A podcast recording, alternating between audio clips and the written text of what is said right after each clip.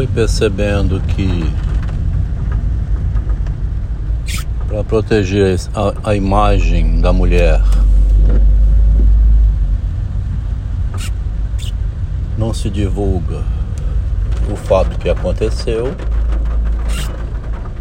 que é um fato simples e banal. Nada grave. Ter sido a esposa que entrou no lugar da esposa grávida. Isso poderia ser caracterizado como um crime, né? Na época, o marido ficou mal visto. E a mulher também. Mas assumiu dentro da família que queria que era esposa. E ela soube conquistar todos os irmãos e os cunhados, a mãe, que foi a sogra dela, para protegê-la no novo relacionamento.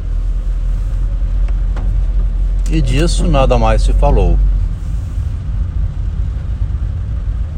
O casal permaneceu junto 40 anos e ela foi se dando conta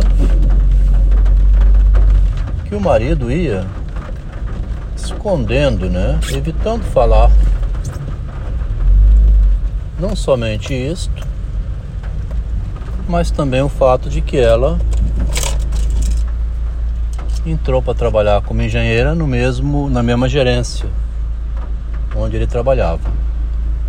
Ela tinha uma dificuldade enorme de trabalhar como engenheira. Engenheira não era a escolha profissional dela, mas da mãe dela. A primeira tentativa que ela fez, medicina, reprovou. E a mãe aproveitou para impor que a engenharia era mais, era mais fácil, era melhor que fosse engenheira. E conseguiu passar então para física na UFES. E dentro da física mudou para engenharia. Era mais fácil um pouco passar para o curso superior de física. Ao falar isso, parece um crime, né? Ainda hoje, depois do, da separação absurda que aconteceu, publicando um documento Minha Vida com um Psicótico, como marido, eu me incomodo de estar comentando isso. Parece um assunto desagradável, né? Mas quando a gente vai falar com um médico que está doente, quando a gente vai falar com um delegado porque cometeu um crime, quando a gente procura um advogado para defender de algo que fez errado, quando a gente confessa, confidencia com alguém um drama, é a mesma coisa. Não é uma coisa linda. E é o que se vê nas novelas e nos filmes, nos romances policiais, né? naqueles crimes do século. Os garotinhos de Suzano que explodiram tudo, né? O Marcelo que explodiu o apartamento, uma que morreu de câncer. E esses casos aí são casos em que a pessoa não conseguiu, ficou com vergonha de dizer. Há um problema na sociedade onde o acobertamento é doentio, né? A mim me interessa que o meu caso pessoal, os casos gerais não se resolvem, mas se uma pessoa tem a coragem, né? Como diz o Fernando Pessoa lá com 18 anos, Alexander Search, se um macaco começa a pensar e falar,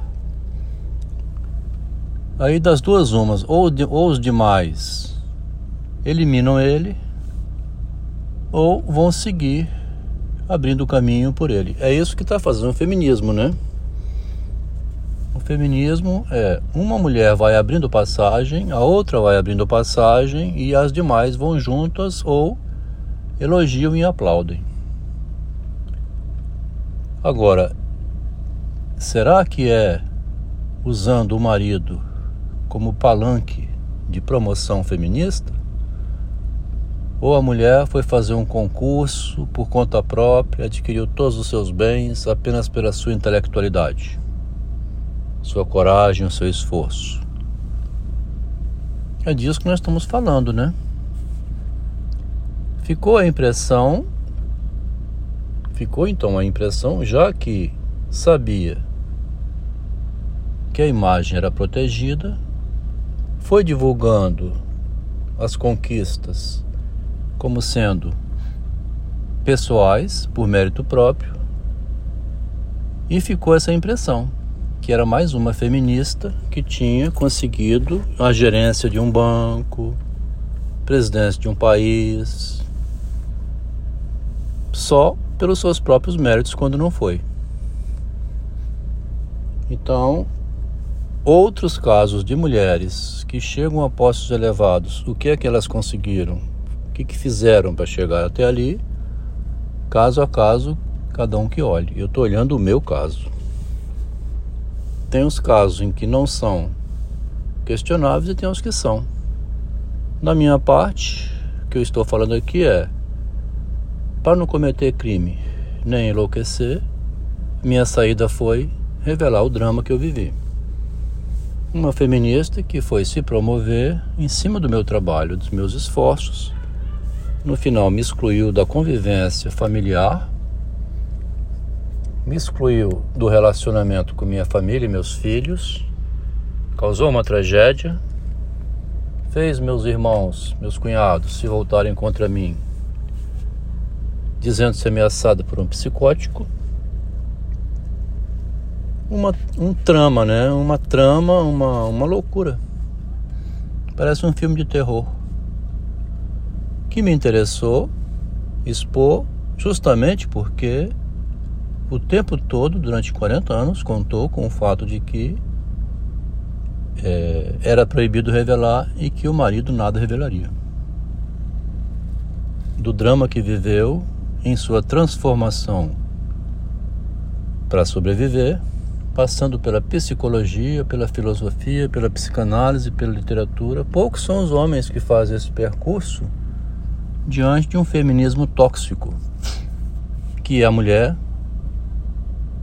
é, tem a propriedade do narcisismo, do amor por si mesma, de invocar ajuda, de dar um telefonema de Tóquio para o Brasil, porque não está se sentindo bem. Que o marido, se soubesse da manobra feminista, poderia dizer assim: Você se vira muito bem aí, minha querida. Tomou um avião para ir no Japão ver de um rapaz que tinha tentado suicídio e ela queria companhia para passar aqueles momentos. Fazendo a fragilizada assim, o que, que faz o homem? Faz igual fez o marido da que foi transar com mendiga, com um mendigo. Vai lá correr, salvar a mulher. A mulher faz isso quando o homem está decaído. Ela põe ele para fora de casa, né? Manda buscar tratamento, diz que ele está doente, que é louco. jogou de maneira perversa com o fato de que, desde o início, percebeu que o que fazia sempre seria encobertado pelo marido. Que loucura, né?